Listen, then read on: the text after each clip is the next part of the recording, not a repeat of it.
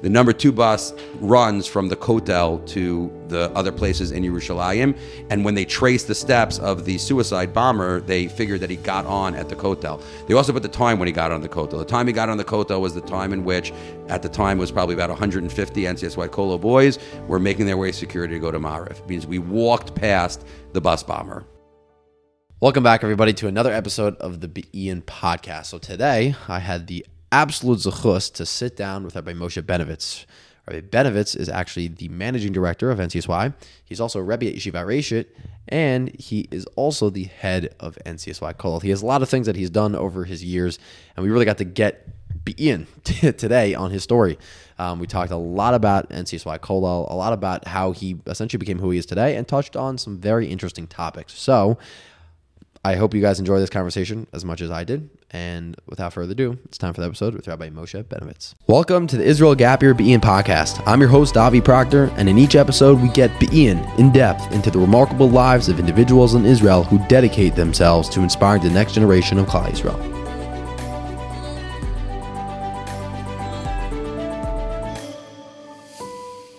Um, so first of all, thank you so much for uh, for coming and, and being a part of this.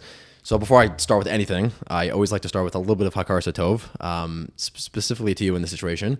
Um, we've worked together with N C S Y a little bit, and we've had different interactions over the course of the years. And just from my speeches in Shraga that I heard from you to our interaction this past summer, I, I've learned a tremendous amount from you, and even seeing how you handle yourself through different people, and even on the court when we play ball on the weekends, um, it's, it's something that I really admire about you, and just I really appreciate you've taken the time out of your busy schedule to uh, to come and, and spend with me over here. It's very uh, kind of you to say. Chazal already tell us that it's a, it's a two-way street. When you have any sort of meaningful relationship and you exchange meaningful ideas, I would definitely include, and maybe we'll get into it later, on the court and the rest, there's there's meant to be a degree of reciprocity. So thank you for saying it, and I certainly feel the same way right back to you. So this is a great project, a great endeavor, and all the things we've been privileged to be involved with together, including Friday Morning Ball, have been uh, fruitful and productive and meaningful experiences for me as well. Amazing. So I'm sitting here with you right now after years of experience in your life through many different avenues and, and different initiatives and projects and, and, and jobs that you've had. And I'm very curious, how did you get to who you are today? And then we'll we'll kind of go on a lot of different topics, but just take me through the beginning years of your life and and kind of what you went through in order to to become the national or international director of N C S Y. I'm the managing director the of managing N C S Y. Director. Uh, other people serve in the in the title as international director, Rabbi Micha Greenland. Uh, but uh, yeah, I, I've been involved with N C S Y for quite a while. I was involved with N C S Y already when I was in high school, and it was my first uh, official paying job also, and took on different degrees of responsibility, most well-known probably with N C S Y Kolel, but a number of other areas as well. And uh, that's been, like I said, well over thirty years that I've been involved with the organization. Look, I, I was privileged to grow up in a really wonderful community and an even more wonderful home. I was not a person who grew up without access or an appreciation for how great uh, our religion can be, our lives can be. I was a very happy child, and I grew up with an enormous amount of optimism that was born out of seeing how well things can work and how well things could develop. I grew up in Teaneck. Teaneck that I grew up in is not the Teaneck of today, and that's a big part of my story, meaning it was people who took achrayus to help build something, and I am sure, although I probably didn't know it at the time, that that had a transformative effect on my life, seeing how in a place, I wouldn't call it the wilderness, but we didn't have you know, more than one pizza store, maybe a bagel store. There weren't one hundred restaurants. There weren't thousands and thousands of Jews that were there. There were a couple of shuls and not much else that was going on. Uh, every teenager in Teaneck when I was growing up knew every other teenager in Teaneck. Uh, we were all friends. We all got together in the same places and did the same things. And our parents, almost without exception, were involved in building something that became the major center of Torah that it is today. And it requires a degree of optimism and love to be able to do that. And among the many things that I got from my parents, from my family, and from the greater community of Teaneck, it was it was definitely that. Uh, and I was uh, I, I love that always. I love the notion of building, and I especially love the notion of there being this almost utopian potential. You mentioned that we're sitting here now, thirty years, but where we're sitting matters a lot in all of the things that we're going to speak about, and certainly in our story. Uh, being part of a relatively new Ramat Beit Shemesh community and a fundamentally significant act of building the land of Israel, it's based on, even in the challenging times that we find ourselves in right now, It's based on the same degree of optimism, love, and, and confidence. Uh, and I, I got that from my parents. My parents could be critical people. My parents didn't think that everything in the world was wonderful, but they believed fundamentally from their own life experiences that this is worth sacrificing for, working on, and trying to, to create together. Uh, and uh, it's been a privilege to be able to have a, a role or play any small part in that over the years. So growing up in America, and as you say, growing up at Teaneck, did you ever envision yourself doing what you are doing today? Um, did you ever envision even living in Eretz Yisrael, Bichlal? It's a great, great question. Um, it, it, I think there are two levels to that kind of did you ever envision. On a practical level, the answer is is not that much at all. Uh, meaning on a practical level, um, it was not uh, it was not every day like, you know, count the minutes till we get to Israel. Uh, I grew up in a particular kind of Zionistic environment in which the type of, of utopias that I'm describing were always in Israel in a place like that. Uh, there was a real heartfelt sense of that. But practically, it might have well been on Mars, meaning it wasn't really a, a part or, or counting the minutes, you know, down to it or anything else like that. I don't recall a single inspirational charge, you've got to go to Israel, in my upbringing, certainly until I got to yeshiva post-high school. Um, I, don't, I don't recall ever hearing, you know, anything like that. Similarly, I don't think there was ever a discussion or a serious thought. I did not grow up. I was when I was eight years old, I didn't think I was going to be a Rebbe. When I was in yeshiva and I came to Yeshiva University, I wasn't sure that I was going to be a Rebbe. I was interested in a number of other things, psychology, um, and especially um, experimental research psychology was extremely exciting to me. I had a couple of great teachers in that area and, and took some time, you know, working, a couple of internships even. When I was dating my wife, I remember at, by the time we were engaged, and we didn't date for all that long, by the time I was engaged, it was much more clear to me that I was going to be going into teaching. But even, like I said, three years into Y U, um, and at the beginning there, I did not, it was not given that I was going to be going into teaching. I think when we, on our first date, it was, it's either going to be this or either going to be that. But the fundamental things that draw me both to the land of Israel and to teaching were always there. I mean, from a very, very young age, for as long as I can remember, those were the things that were exciting to me, that I uh, was going to find a way to tap into one way or the other. So In in kind of the, the the path to getting to become one of the tops of, of N C S Y, um, I, I think something that, that could be very beneficial for people to, to understand is that things take time and to, to develop, I guess, and to grow in terms of the ladder of, of getting to, to a higher um, place in a specific organization like N C S Y. So for you, when you said, you know, you went to Y U, and of course you were involved with N C S Y when you were in high school, take me through the, I guess, the ladder to essentially starting off with N C S Y to growing and getting to where you are right now. It's also a great question. I, I think there are two things that are critically important that that allow for that trajectory to happen. The first is is just to care. Meaning if you care about the same things all the time, then in its right time, you will find the right expression to have a passion in those areas. People underestimate their capacity to accomplish, to do, to achieve virtually anything. If that's where they want to put their focus and put their energies, put their kochos, uh, that's the way you advance, like I said, in almost anything. We have these people in, in celebrity industries, whether it's sports or Hollywood, and the rest of you are like, how did that guy get that job? Well, the number one ingredient I can guarantee you, much more than being a, a Nepo kid or having an opportunity because your dad gave it to you or anything else like that, much more common is the fact that this person was obsessed with this. This person genuinely cared about that industry and that area. They hung out, they were experts, they spent a lot of time, and they, they did those types of things that are the types of things that excellence is built on. So the number one thing is you have to care a lot, and you have to care at the right time, which brings me to the second point, which is that it, it has to be very, very sequential. You can't skip any steps. And what do I mean by that? What I mean by that is that if you are interested in accomplishing something on a big scale, you better start accomplishing on a small scale. You better be the air in your area and in your place. There's a very, very gradual progression of excellence. That's really the way it works. I do think it's the same thing in sports, by the way. I'm always suspect. A lot of people are, you have, uh, you know, they're evaluating talent for the upcoming N F L draft. And one of the things that a lot, and it, it doesn't always work like that, but you wonder, how did a person who did not dominate in college, how's he going to start dominating in the N F L or in the N B A? And and it, it is a suspect thing. You want the person who was the best eighth grader and the best ninth grader and then the best, and then, and then, and then, and then, and then it progresses that way and they're able to build, and not all of them do. You could be the best eighth grader and peak out there, but it's much more common for you to go from the best eighth grader to the best freshman in college to the best rookie in the N B A to the Hall of Fame than it is to say, I actually was never the best anything, and then I was a quote-unquote late bloomer. It's more likely that that happens in sports than it happens in chinuch. I know almost no late bloomers in the world of chinuch. There are people who, when they were in tenth grade, you never would have imagined that they would become a chanch, and people have different life trajectories. But a person gets involved in chinuch, and they're highly mediocre, and then fifteen years later, they're accomplishing world-changing things. World-changing things happen. We, we believe very strongly, the Gemara talks about this also, call them Akayim Nefesh Achas. We believe that every person is an entire world. There are all sorts of metaphysical implications of that, but there's very practical career implications to that. We talk about this in Rosh Hashanah, Yom Kippur, Aseret Yemei Tshuva. Start by changing yourself, then you could change the entire world. Start by changing a student, a classroom. Start by impacting one place and then see if that can be scaled and replicated in an entire world. If you say, I'm wasting my time in a classroom, I'm waiting for the day in which I get to change the entire world, I can nearly guarantee you that you will not see payrolls from those efforts. It doesn't work like that. Do, do what you do and do it in the place that you do. The world will notice. We don't have a glut of talented people who are trying to be mashpia on the next generation and trying to be excellent at chinuch. Be a great parent. Work on your, your place first. Uh, and that's the, that's the number one thing to do. I, I also think there's another part that relates to what I just said.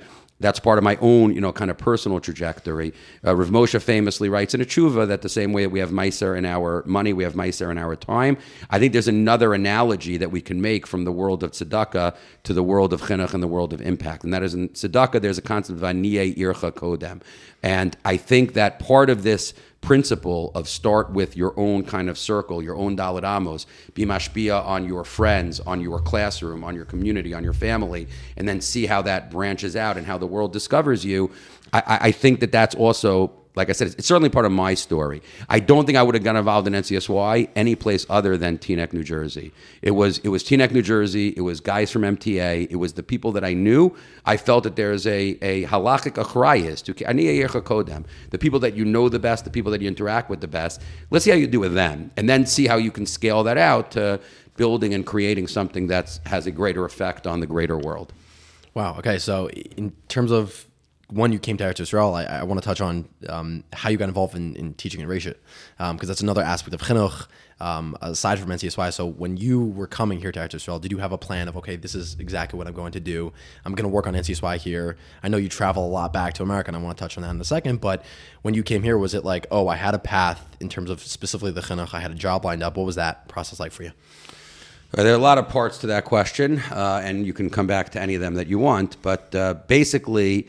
Um, I definitely did have a plan. The plan was to try to help build and be mashpia um, simultaneously within my Daled Amos, like I just said, to have a classroom and to have people that I interacted with on a tense way on a regular basis. I've never been disdainful of the classroom for the reasons that I just described before. I mean, the classroom has always been the top of the pyramid, not the bottom of the pyramid. It's not a launch, uh, you know, the, the, you, you have people, and again, I, I don't have that many Um, high-profile engagements. I don't. I don't go to the White House all that often or anything else like that. But there are people who are involved in chinuch or in klal work, um, and and they view that as being the top of the pyramid. You're like on the backs of your students in your little classroom. Once upon a time, I was an eighth-grade rebbe, and now I'm, uh, you know, now I'm meeting presidents and heads of states.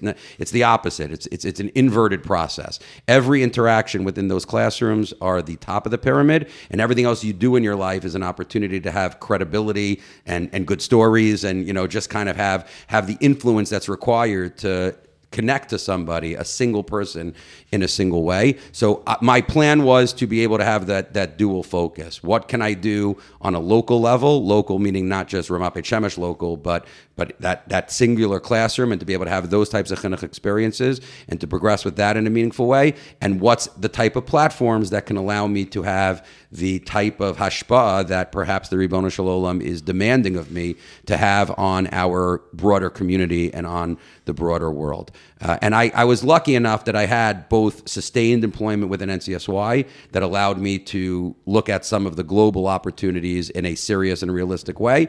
And I was able to find, uh, I think there were many yeshivas in Israel that would have fit this bill. Uh, Reishit, I can describe in a minute about why that's the place that I ended up and have been happily teaching for the past twenty-one years. But it was, it was a great way for me to continue in the types of classrooms that I was familiar with and that I knew. That, that's the business that I knew. While there are definitely differences between an eleventh grader in D R S or M T A or even Bruria, the three places that I taught in America in high school, there are definitely differences between that and uh, Shana Aleph and Reshit, just like there are differences between M T A and D R S and certainly Bruria. But uh, fundamentally, it's a very similar type of avoda, and it was a very easy transition for me. Reshit uh, was very, very convenient geographically, although that was not the main reason. I go back quite a ways with all three of the Marcus sons that are involved in the yeshiva right now. Rav Chaim Marcus in Springfield is also involved uh, a little bit as well. Uh, but Rav Eli was a chavrusa of mine, and uh, when we were chavrusas in Morashah Kollel, Rav Dani is actually the one who's my age. Rav Eli and I were chavrusas though in Morashah Kollel, and when we were not learning during our chavrusa, which was probably more than either one of us would care to admit, he would he would outline. He would literally sketch out on a napkin like, I think someday we're going to open. I didn't know someday was going to be like in seven months, but I think someday we're going to open this yeshiva. And and what he described was very, very beautiful and meaningful to me. And walking into Reshit, I had visited a couple of times when I was still teaching in America before we made Aliyah, but walking in like that first day of school and seeing come to fruition the things that he had described was and continues to be very, very meaningful to me. I've always felt very much at home there. And Ezehu Chacham Aroa Esanolad. You get a certain degree of insight when you see the way it was it was formed conceptually. So that's my Reshit story a little bit. So reverting back a little bit to the N C S Y topic um, of having the job that you have right now, I know you do a lot of traveling. So could you touch on that a little bit and, and how you balance of a job at Reshit, raising six children at home, Six, right? Yeah, but it, it, yeah, I'm hesitating not because I don't remember, but because an important part of the, I mean, I don't want to cut you off. You can finish the it's, question. It's okay. But you want me to go there? Yeah. No, the reason why I hesitate one of the six is because I, I wouldn't do it if I had six children at home. Uh, three children are Baruch Hashem married and out of the house. Uh, a fourth of, of the of the six original. I said six could also be nine. Uh, nine could also be. Uh, thirteen, because that's the number of in-laws and now grandchildren, you know, that are part of the family. But I have a different level of achrayus to the children-in-law and the grandchildren and to the children who are out of the house anymore, not officially dependents. One of the children at home is not really at home, you know, fully like that anymore. Um, so it was a more opportune time. I have not since, we made Aliyah twenty-one years ago, like I said before, I did not travel nearly as extensively. I was on a regular yeshiva Rebbe's kind of recruitment schedule and connected that with the things I had to do with N C S Y for the vast majority of those twenty-one years. For about thirteen, fourteen of those twenty-one years, I was traveling on a on a normal schedule, three, four times a year. If there was a simcha, maybe five times a year, but not, and that would be with the family, you know, something like that. It wasn't it wasn't as extensive as it now. Uh, when the majority of children, most of the children were out of the house, and there was a little bit more of a formula, and we, my wife and I knew ways that I could compensate for the times that I was away, I was able to do that in a different way. It's a big question that comes up a lot of times in a lot of professions. If a person has an option of making aliyah, but it will require them to be an absentee parent, is that a good idea or a bad idea?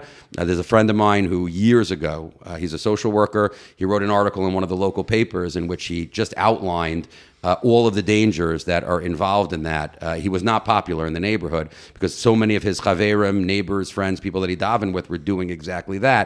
And they were kind of being called out like, you need to think twice. And I'm a social worker working with your kids, and and I, I see what happens. Half I, I can meet with a person, I can meet with a teen for, you know, three sessions, four sessions, and then I could tell him exactly what his father does for a living and how many times he's away from the house. And it's a real, real nisayon. Uh, again, he, he only pointed out the obvious, and he paid A, an enormous price for doing it. I don't want to give any more details about that, but it was it was traumatic for the community a little bit. In the old days when people used to love to beat up on Ramat Beit Shemesh before it established itself as the incredible community that it is, there were so many criticisms of people levied against Ramat Beit Shemesh. We weren't Israeli enough, and you know, it tried to do too much in between the world of Haredi and the world of Dati Lumi. All these, all these things about why Ramat Beit Shemesh is going to be the next in the line of experimental communities that failed. Well, you see the cranes all around us. You see the property prices. You see the quality of life over here. It has most certainly not failed uh, as a community. Obviously, there are people, there are always going to be people who struggle here and struggle there. One of the criticisms they levied was that you have an entire community that is predicated on a model of of commuting. I would never want to be the patron saint of those people. Like, look how it could be done.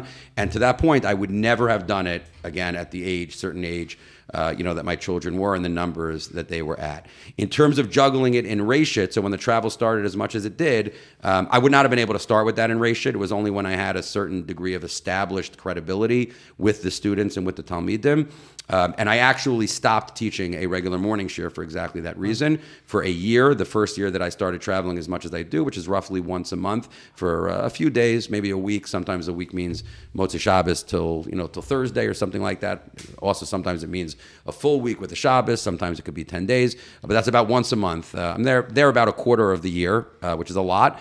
Um, but um, I wouldn't have been able to do it before, and I wouldn't have been able to do an Ereshit from the beginning. So the first year that I, I was traveling on that schedule, I didn't give a morning shir and Ereshit. Uh, that did not work out well for me. It didn't work out well for the yeshiva. It didn't work out well for the Talmidim. So then we went to a model that has been going on for the past few years of the fact that I have a very, very strong uh, up partner who's teaching this year as well, who's with us all the time. He's not a substitute teacher. And uh, there have been a whole bunch of people who have done that over the years, and they've uh, it's been a very, very rewarding and wonderful kind of, of team relationship, and it works out well for the guys. It has its sacrifices, but um, I always tell them that although it clearly is for me and for them a degree of sacrifice and not ideal, actually the work that I'm doing is very relevant. I think the days that I'm there are more valuable because of the work that I do and the trips that I take. First of all, I spend a lot of time interacting with alumni, and alumni are the same thing as the students, just a few years down the road. So those experiences are, are very, very valuable, and just work with the greater community. There's a beautiful synergy between the work that I do in Reshit and the work I do with N C S Y.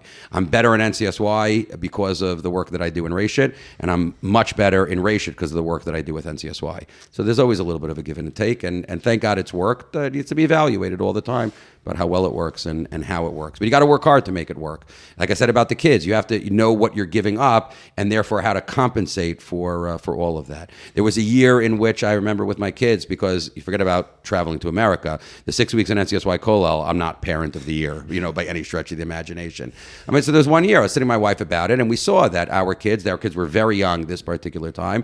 So there was a week where it's week had six days. We had six kids who were living at home. There was a twelve hour, you know, bonding post-summer or recalibration. Sunday was one kid, Monday was the next kid, Tuesday was the next kid. When, you know, we only did that once. We only needed to do it once. But you have to you have to know at all time when you need to. You can't go business as usual and then take such a big bite out of your priorities and what you're doing and expect it all to work out. You've got to always be balancing and compensating in the places where you need to compensate. So on the topic of N C S Y Kollel, this yeah. is this is something I feel like I don't know who knows the answer to this question. I think. I'm personally very curious, and, and and I'm sure there's hundreds of alumni from N C S Y Kollel that will listen to this, but I've seen you in the summer with N C S Y Kollel, and I have a tremendous amount of respect of how, how you're able to fully give yourself to a program that has so many moving parts. How in the world do you do it? That's the first question. And also, what are things about that job that nobody knows in terms of the lack of sleep that you get to what has to be done in order to run a program like N C S Y Kollel? I don't know. It's a fun question. Your second question. I don't know. I don't know what the, uh, you could push me on it a little bit and we could try to think of some things. Uh, if nobody knows them, it might be better that way, even if I came up with a few things, but let's see, let's see how much you, you push me on them. How, how does a person do it, and how does that program get built, and how does any individual do it? So, I mean, I apologize for the fact that these answers are cliches, and even one of them I said already, but first of all, you do it when you're smart enough to get extraordinary help. Uh, I am not in any way, shape or form, and never have been singularly responsible for anything. The size of the program, but even when the program was tiny, there are so many moving pieces, and you need a lot of people that are really, really good at what they are doing. Uh, I often have the conversation with people who are deciding, extremely talented young men who are in university or in Uh, in Shana Aleph, Shana Bet, in Yeshiva, and the, some of them are very talented. They have a lot, a lot of other offers. So a conversation that I'll often have with them will go, they'll say, look, we know that N C S Y Kollel is a perfect fit for us. We know it's the place we want to be for selfish reasons. It's the place where we'll probably have the greatest number of friends and the greatest growth opportunities. Uh, but what we feel is, is about being redundant. We feel like in N C S Y Kollel, there are so many madrichim, and you have the world-class Rebbeim, and we're not even talking about the Rosh Yeshiva. And then there are people like Rabbi Leibowitz and Rabbi Turetsky and Rabbi Israeli who are hovering around also on the program. I could be on that program, and I can end up, or, or I can go to a T J J program, or I can go to a different camp, or I can go to a different program where I could be the man. And it's not an ego thing necessarily, but my hashpa will be so much greater. This is, I, I'll have a tafkid, I'll have a purpose. Who cares whether I'm on N C S Y Kollel or not? Uh, let me go to a place where every day it's it's Eina Davar Talui Ela Bi. I am, I am so needed. Well, if I don't go on N C S Y Kollel, N C S Y Kollel will just be fine. If I don't go on T J J, maybe maybe T J J is going to fall apart. Maybe there's going to be nothing else that's there. So I, I, I hear the logic of that, but I couldn't disagree more for two reasons. And the second of the two reasons is the question that you asked about how, how we get it done and how the system works. One reason why I disagree is just because the logic of where you are most needed and where you will have the most hashpah is linked much more to where a person belongs than, than we sometimes think. Meaning there is something about being part of a force like N C S Y Kollel. I often describe it as rowing in the same direction as the currents that are there. You, you, you can't be, you're not going to be as effective as the Lone Ranger. You're not going to be as effective when you're the only one who's doing something. Sometimes their being part of a team is, is very helpful in that regard. But their being part of the team cuts it another way also, which is, like I said, the answer to your question. There are very few, it sound, that's the type of argument that sounds great in April. I'm telling you that in July and August on the program, there are very few people who feel like their role is insignificant. There is so much to be done, and we need so many people who are at the top of their game in order to be great. I can give you another sports analogy again, but you know it to be true. There, there's hero ball in basketball. Those teams never win anything whatsoever. And there is such a thing in basketball as redundant efforts. You know, K D joins the Warriors, and you think to yourself, wow, they're going to be unstoppable. We're adding the best, one of the best offenses of all time. We're adding K D. Well, no, those shots have to come from somewhere. So it's not always that you just add, add, add, and it's better. But if you add smartly and you add in complementary ways and you develop and you put people in different areas, what if there were nineteen Warriors teams, like in those summers that we had seventy-five Chaburas? What if you gave everybody their area and their place in which they can be that level of superstar? Then it becomes not so redundant and it becomes incredibly valuable in that way. You would think that people would not only make that argument in May, but they would be July and August, that we would spend most of our time with our staff with people who feel like, I, I don't really, I'm not necessary here. One eleven o'clock conversation with a teen, one incredible chabura with an apathetic, disinterested, disinterested eleventh grader in which you were able to actually teach them something of meaning and awaken them to the beauty of Torah is enough to convince you that your efforts are not being wasted and it's not being redundant at all. And we build a program in that way. One of the smartest things we have ever done in N C S Y Kollel was once again kind of invert that pyramid, similar to what I described before. There are programs that have the firepower that we do with the Rosh Yeshiva and with everything else that goes on that might make you think the Madrich's job is to deliver their guys to the wow moments and to the great Torah personalities and then get out of the way. And the N C S Y Kollel mentality is exactly the opposite, which answers the question of how any of us are able to do what we do. We view our jobs to deliver the guys to the madrichim and to their morning shiurim and to the, those times. And if they get inspiration from an interaction with a great public speaker or with one of the Rosh Yeshiva, it's meant to fuel their connection and their ability to sit with a chavrusa, with a chabura, or sit inside a shir. So when you have that type of inverted pyramid, first of all, it takes the pressure off the directors there. It totally changes what our job is. I'm not, I'm not pushing this giant boulder up a hill. I'm supporting the people who are all banding together. Okay, that's a very, very different job, and it does allow you a degree of, of release and, and the rest of it. We work hard in the summer. Anybody who's invested in it, because that's the, you, you have to care a tremendous amount, and you have to you have to know your work very, very well, and, and thank God we have a bunch of people who do. How, how many hours of sleep would you say you average per night? Not a lot. Not a lot. Um, yeah, not a lot. I mean, and, and in some of the years, it was uh, dangerously low and little. It's an intense six-week experience that requires an enormous amount, even when you're careful, as everybody should be, about preserving your own health and about boundaries in terms of what makes sense to do at two o'clock in the morning and not since two o'clock in the morning. Staff meetings should not be at two o'clock in the morning, and, uh, and, and certainly interactions, disciplined conversations with the teenager, heart-to-heart about struggles. None of those things make sense at two o'clock in the morning, one o'clock in the morning, three o'clock in the morning. But if you do those things all day, then at two o'clock in the morning, you could speak to parents for whom it's seven p.m. and you could take care of catching up on emails and the rest of it. So so even when you, you keep boundaries, there there is an enormous amount of work that needs to be done.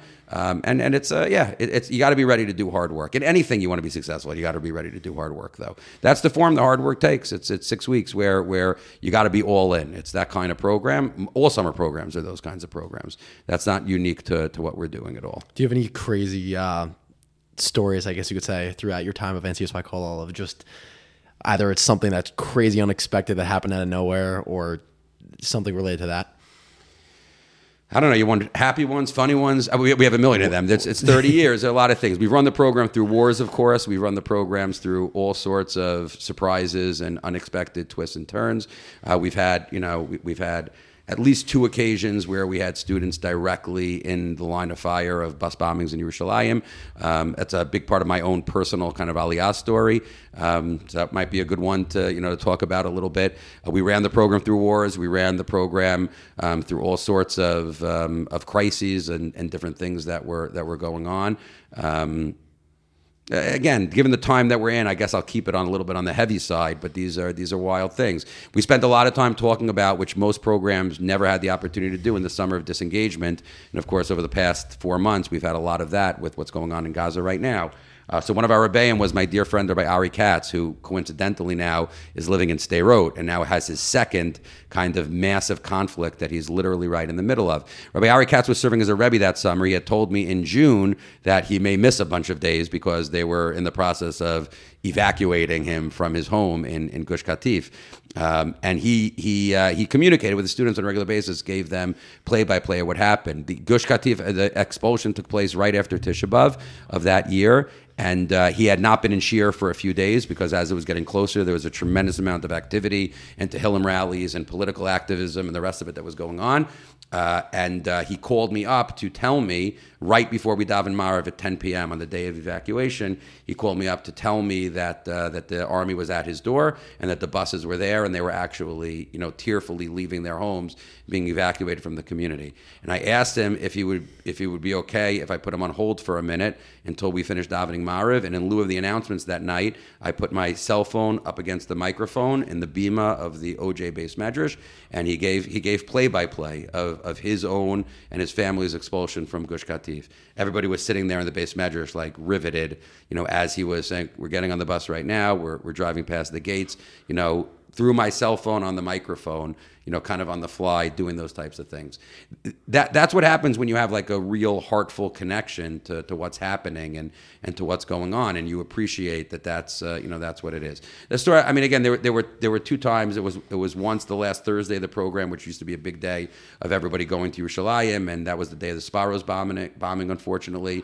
Um, people give me give me credit for this, but it's actually not. I don't tell the story in order of my own credit. It's what any sensible and responsible person would do.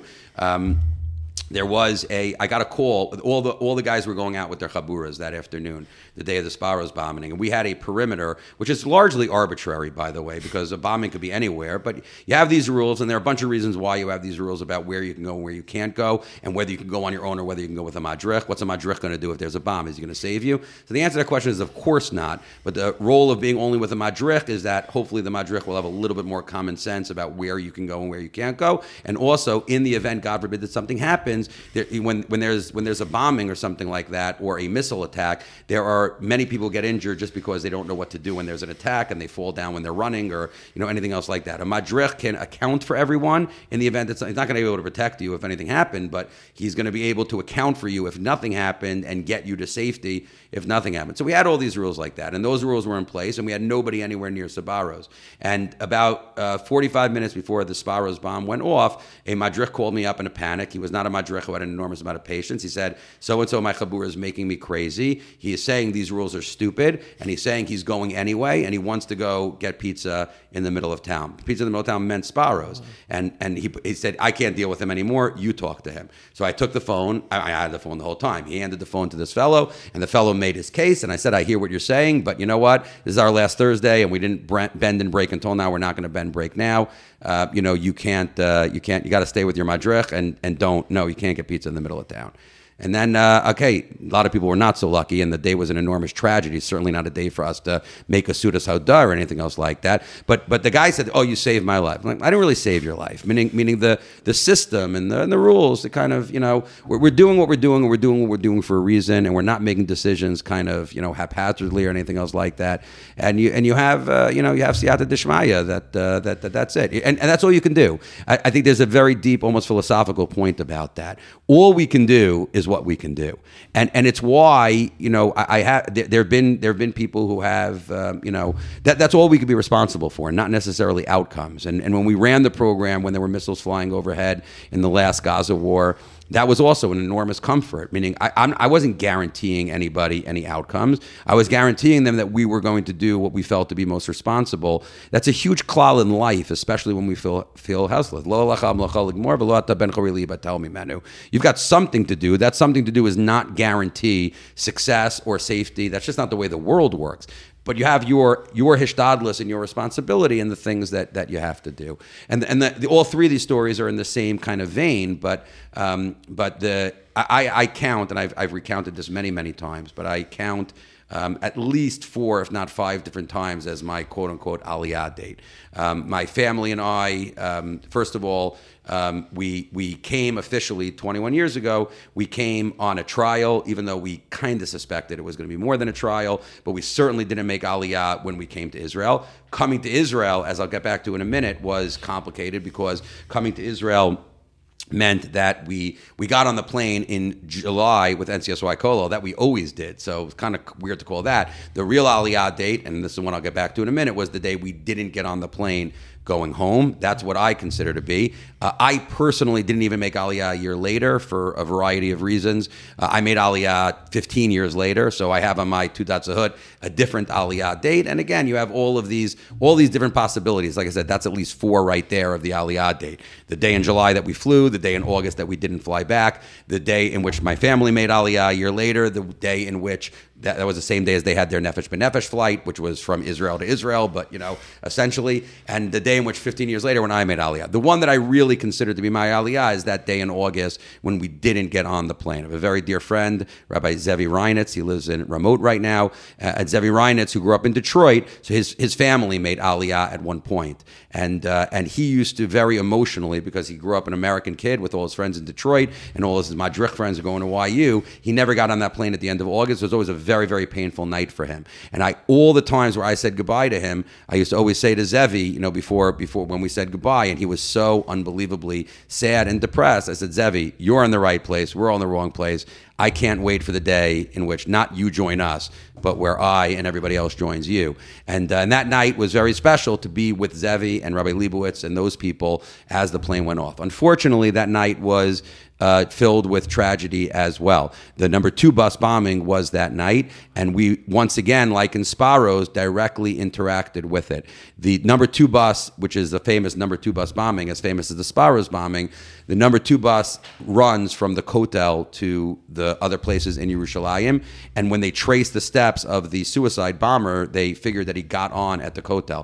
They also put the time when he got on the Kotel. The time he got on the Kotel was the time in which, at the time, was probably about one hundred fifty N C S Y Kolo boys were making their way security to go to Ma'arif. It means we walked past the bus bomber, uh, which is a crazy only in Israel type of thing. Not only that, but when we davened our last Ma'ariv at the Kotel, this is one of the main reasons why we no longer end with Ma'ariv, because of things like this might happen. We now daven the last Mincha and then have a more, you know, relaxed view because of the trauma of this night. When we were davening Ma'ariv, Yerushalayim is a very small town, we were davening Ma'ariv that night at the Kotel, Uh, we heard during our silent Shemona Esrei, when it was relatively quiet on the Kotel Plaza, we heard the bomb go off. Uh, you could hear it in Yerushalayim, and you know whether it's fireworks or a backfiring based on the sirens that come immediately after. Fireworks and cars backfiring don't have huge sirens. This was the boom. and then and then the sirens, and we knew in the middle of our silent Shemona Esrei. So we drove to the airport on the buses, got everybody together quickly and right away, drove to the airport uh, with the backdrop of all the news reporting, unfortunately, of all the people who died and, and the rest of it. And that was the night that I stayed with Zevi and stayed with Rabbi Leibowitz. After we said goodbye to Zevi in the airport, and Rabbi Leibowitz and I drove home to Ramat Beit Shemesh. It was going to be the first night sleeping in my home, probably the second night, something like that, over the course of the summer. But this was really making Aliyah going home, not getting on a plane at the end of the summer, going to Ramat Beit Shemesh. So Rabbi Leibowitz and I were both very distraught. There was not a word spoken between us. But when we got on Highway one to the exit to Beit Shemesh on Route thirty-eight, he just turned to me as we were listening listening to these terrible, terrible news reports. He said, welcome, welcome to Israel. And I turned to him and I said, I actually feel welcome. Like this, this is why we're here. This is this is this is part of the deal. I, I, as terrible as this is, it would be far worse to get on a plane tonight and to be leaving this to go to a place where you don't belong without knowing the future that that things in America are not that great either.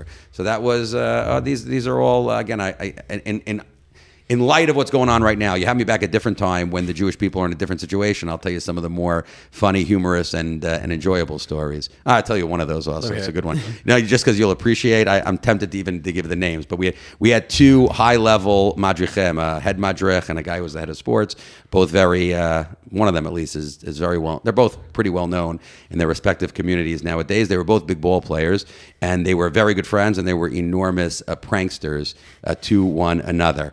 And there was one summer in which they each had a an intro. I might have been the three-on-three tournament or an intramural team. I don't remember which one it was. And they were both extremely successful on it. Now, remember, keep in mind, they were very good friends, high-ranking uh, Madrichim staff members. And they were also incredible pranksters to one another. So one of them pulled off one of the all-time great pranks on the other. One of them had a a wedding, I think, in America that he he left like in the middle of the wedding so that he could not miss his league playoff game and make it back, you know, for the championship and anything else like that. And the whole time he's like, I know, like, I know the show's got to go on and everything, but I'm going to make it back, do the schedule, do the thing, you know, anything else like that. I got to be there. I got to be there. We're like, listen, we're going to do our best. We don't know if we're going to do it. We knew we were going to be able to do it. It wasn't even that big a deal at all, but we're like, we're going to try. If the flight's delayed, we don't we're going to be able to do it. And he's like, you got to, you got to, you got to, you got to. And this guy arranged an entire fake game with his biggest rival as a substitute there. And as his cab pulled up, he watched as his team, totally fake, watched as his team won the championship without him. And he got there. He was so angry. And so he's like, you played the game without me and they won without me. And it's like, and the guy, my biggest rival was the guy on the team. They were like, they, it was so beautiful. It was awesome. They were like carrying him off, his biggest rival on their shoulders. They orchestrated a game-winning shot just when he got there to go there. Like they won the championship on it. And it was uh, it was an epic prank of uh, great proportions. It's good. Uh, it's good to be like he was. Uh, he was not happy, uh, but it was good. Uh, good job. Anyway, we got a lot of good stories over the years.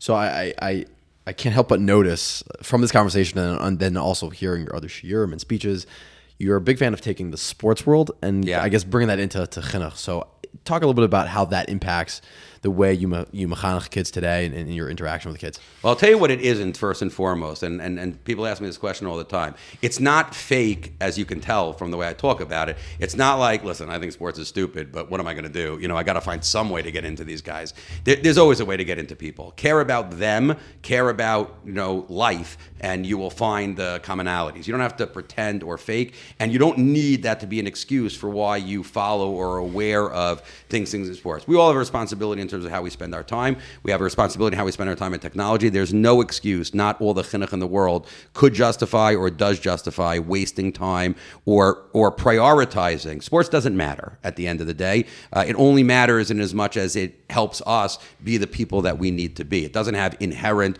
or independent value for anybody or for anything. So the answer to your question is never based on uh, the fact that uh, you know that you you have to uh, you know have to sacrifice in order to connect with your students. It's not going to work like that. They'll see right through it most of the time. Uh, you become a type of you know wolf in sheep's clothing, and it's it's not an honest way to interact with your students ever. I, I think it emerges from two things that are definitely connected and they overlap with each other. First of all, I fundamentally do believe that there are certain elements of sports, both spectator and participatory, that are elements of bringing out certain elements of greatness and certain lessons that are just easily and obviously learned from it. I can give lots of examples. I do give shiurim and have opportunities to speak about this. It's one of the reasons why I set the bar so high and I have such intense criticism of the way in which both in spectator and participatory sports, why we miss these easy opportunities. It's not that we're corrupting something neutral, we're corrupting something that would be so incredibly positive. And therefore things like the Yeshiva League, which could be so much more of a Kiddush Hashem, if every ref, most of whom are not Jewish, who ref the Yeshiva League game said, what was that? That was incredible basketball, but yet something else and more and different, that would be one of the greatest Kiddush Hashems in the world. And it would also make sense. Outstanding B'nai Torah can play basketball on a high level and they could play it differently. It doesn't mean they run different sets, although it might mean that also sometimes. It doesn't mean that they have a better shooting percentage. It means that they have a great shooting percentage and they also just have a understanding of sportsmanship and the underlying values of sports that exist there. That, that's like I said, that's what, that's what emerges from that. I think in two areas in particular, there are there are these inherent values that emerge from sports. One of them would be this this very unforgiving kind of cause and effect, schar v'onesh, um, type of meritocracy, which is lacking from the rest of our world. Sports is a very, very demanding discipline, and you are what you are, and you get what you get, and you work hard, and you perform on a high level, and you are a champion, and if you don't, you lose. And that's a very, in a confusing world, I think that's a very powerful and beautiful message. I don't know how many people would develop a work ethic, a practice ethic, a hard work, a sweat and tears ethic without the goal of sports being at the end of it. It's very, very valuable in that way. You could have those uplifting experiences of what that means in order to, to do that. Bill Bradley, uh, who was a United States Senator, Princeton graduate, and a, and a really, really deep thinker and a very moral man, was also a member of the Princeton Princeton uh, team that won won an N C A A championship, or a very, very good Princeton team, and obviously won a championship with the New York Knicks. Uh, quite an interesting fellow. So he he wrote a book. It's a relatively short book, but very, very powerful. It's called Values of the Game, in which he identified the fact, Phil Jackson speaks about this a lot, that the game itself possesses certain certain values and certain things there. Bill Simmons, who I'm a big fan of, he has a column in which he writes about the fact that he he wouldn't know what bonding is if he didn't experience in his own experience as a gym rat, you know, the little head nod or fist bump when you make a perfect pass to a teammate. He's like, there's nothing in the world that's as real as that. The cohesion and that type of interaction. You don't have to fake it. You don't have to yell it. You don't have to do anything. Just that little bit, that little, you know, pointing your finger, just that you did it. You you cut when I was passing. We read each the, telepathy. How do I know telepathy exists? How do I know that there's a spiritual connection between people? You might learn that on a basketball court when you function in the right way and you're kind of interacting in that way. Uh, it's a it's a beautiful thing to watch. I I, I have a uh, favorite high school team of all time. When I was teaching an M T A, there was an M T A team that won the championship. I could list most of the guys who were on uh, that team over then. It was Morty Faber, pre Yussi Faber was uh, was a member of that team. Uh, one of the Nice brothers was on that team. There was a Bloom on that team, a Shane on that team. They were a really wonderful team. Uh, the thing that I loved most about that team was that I didn't even know, as big a sports fan as one was, what help defense was. They played defense instinctively. Like there were five people who were defending. They didn't play zone. They played man. They had instinctive and highly tuned like interact um, rotations on defense that were just based on the fact that we are not five individual defenders. We are five people who are defending five people, and we will seamlessly recover and know that they practice that all the time, and then they did it all the time. It was the most amazing thing to watch in the world. I've never seen a ballet choreography. I don't watch a lot of ballet, but I've never seen a ballet choreography or anything else that was as as beautiful and as graceful as watching these five guys play play defense together. But that, that's like that. That's this week's parsha. That's Vayichan Shem Neged Ahar Ki Ish Echad B'Lev Echad. We're recording this on the week of Parshas Yisro. That's a degree of actual kind of unison and connection. And look at that. You you learn it from the, the world of sports. I attended, the best sporting event that I attended live in my life was the Yankees clinching game in nineteen ninety-six. Uh, Jeter's uh, almost rookie year. Uh, was, the core four was very young then. ninety-six. The last time they had won a World Series was seventy-eight. In nineteen seventy-eight, I was five years old. I was a Yankee fan, but I barely remembered it. So most of my real diehard Yankee fandom was in misery. Uh, they were they were not even as good as the Mets in a lot of those years. The Strawberry Gooden Mets, and the Mets won in eighty-six. The Yankees won nothing when I was following them. ninety-six, I was already an adult. I was already married, but uh, but somebody was kind enough to get me tickets to the clinching game. It was on a Motzi Shabbos and went to that game. And I remember commenting at that game, thinking to myself, I've learned this Rashi, again, this week's parsha for when we're recording this, Vayichan Shem Yisrael Neged Ahar. I've learned this Rashi a hundred times. I never understood it until I stood with fifty-six thousand people who were one entity watching that game and getting excited, you know, about what was going on. Um, it was uh, Mariano Rivera, who was at the time the setup man, you know, came in from the bullpen. No T V was on. It's during the commercial. You know, he's coming in to pitch the seventh and eighth innings. Uh, and the crowd's reaction to Mariano Rivera, I remember, it took my breath. I'm like, wow, lahavda, vayichan Shem Yisrael, you know, ki ish echad b'lev echad. There might be fifty-six thousand people here. They're all thinking, doing, and focused on the exact same thing and having the same emotional reaction to what's going on. That's cool. That's cool when you can do those things instead of saying this is stupid or this is just a tool, you know, to anything else that's uh, that, that's going on. And the reason why I speak about sports is not to get credibility with my students that, oh, look, he knows something about sports. I know more about sports than any of them. It's a, it's been a long time. There have been very few of them that have been able to beat me in obscure trivia or anything anything else like that. I don't need more credibility that I know something about sports. It doesn't make me cool in their eyes. I can't do anything about that. You know, all the sports in the world aren't going to make a grandfather relevant to them. I don't speak their lingo as much anymore. But what I do it is is they show that I can care about something. And caring and passion, those translate no matter what it's. For me, it's sports. But in other words, it's always good to speak about and to express and to use examples of, you know, the things that you care about and that you're passionate about. I once spoke to a group of more elderly women here in Ramat Beit Shemesh, and my wife was horrified because I began with an elaborate sports example and mashal. They, they, they had never heard of the sport that I was speaking about, which was baseball, by the way, but not one of them could mention like what baseball, they were unfamiliar with what baseball was, let alone, I promise you it was an obscure sports mashal. I could share it with you later if you would like. That was my opening bit. My wife's like, didn't know what you're talking about. I'm like, yeah, but they did know that I cared. They, I was telling them, that was my ultimate proof that it has nothing to do with gaining credibility. It's just a way of generating energy and passion in the room. So on the topic of just caring, and, and I kind of want to channel this, and, and and I always like to phrase one question to, to end off this podcast, and I'll phrase it to you in, in from all the years of having so much involvement with so many different kids, from the N C S Y world to the Reshit world and so on and so forth. If you had one message that was like, put this little message in a bottle and take it with you wherever you go for the rest of your life about anything, what would that be? I'm speaking to one of my students uh, primarily, or yeah. a group of, of these students. Uh, uh, yeah, however you want to phrase it.